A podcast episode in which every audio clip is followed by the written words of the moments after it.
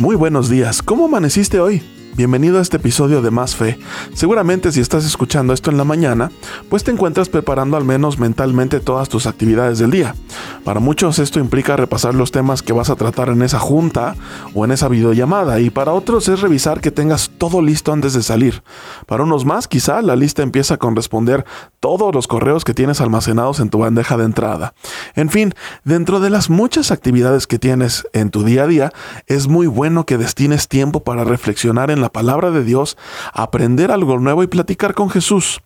Quiero hacerte una pregunta incómoda. ¿Cuál es tu actitud hacia los menos afortunados? Desgraciadamente estamos en una era donde la polarización nos está carcomiendo. Cada vez vemos más la brecha entre los pobres y los ricos, y la actitud de desprestigio entre ambos grupos es cada vez más violenta. ¿Cómo es en tu caso? Si somos bien honestos, deberíamos hablar más de este tema. Hay muchas personas que se engañan a sí mismas creyendo que está bien dar los 10 pesitos a quien te atiende o te abre la puerta del carro. Otros más creen que cuando das las obras de tu ropero haces algo bueno. Jesús nos pone la cosa bien complicada cuando tratamos de presumirle nuestras buenas obras, porque Él simplemente dio su vida por todos, ricos y pobres. Cuando le trataban de encontrar con la crema innata de la sociedad, Él estaba comiendo, por ejemplo, con la gente más señalada, enseñando junto a las personas más humildes y lavando los pies de la gente incómoda.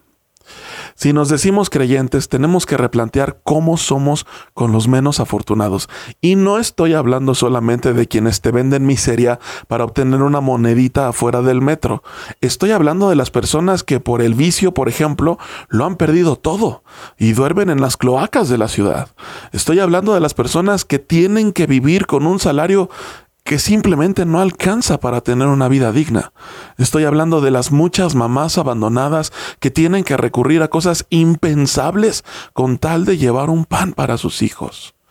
Estoy hablando de las personas que tienen una enfermedad incurable por un error de una noche y cuyo estilo de vida es cada vez más oscuro y sin esperanza.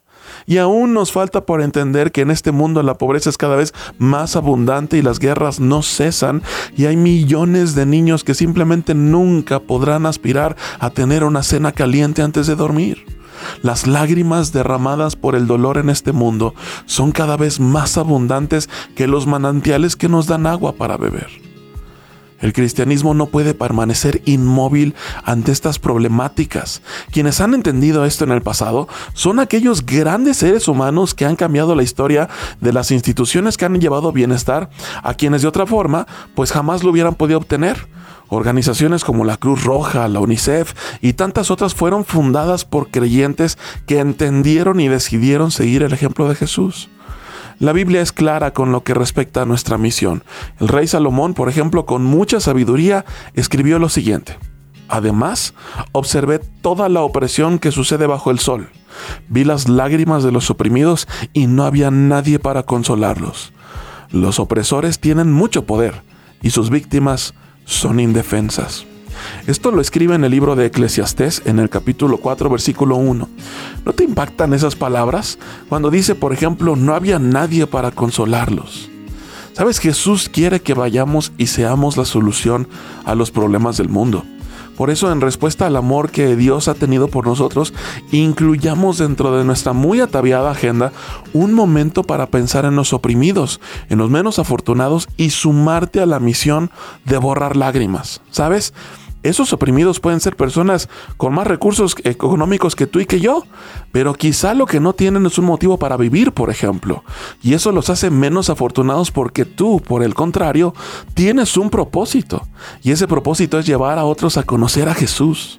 Vamos, súmate a la misión de borrar lágrimas y decide ser parte de la solución.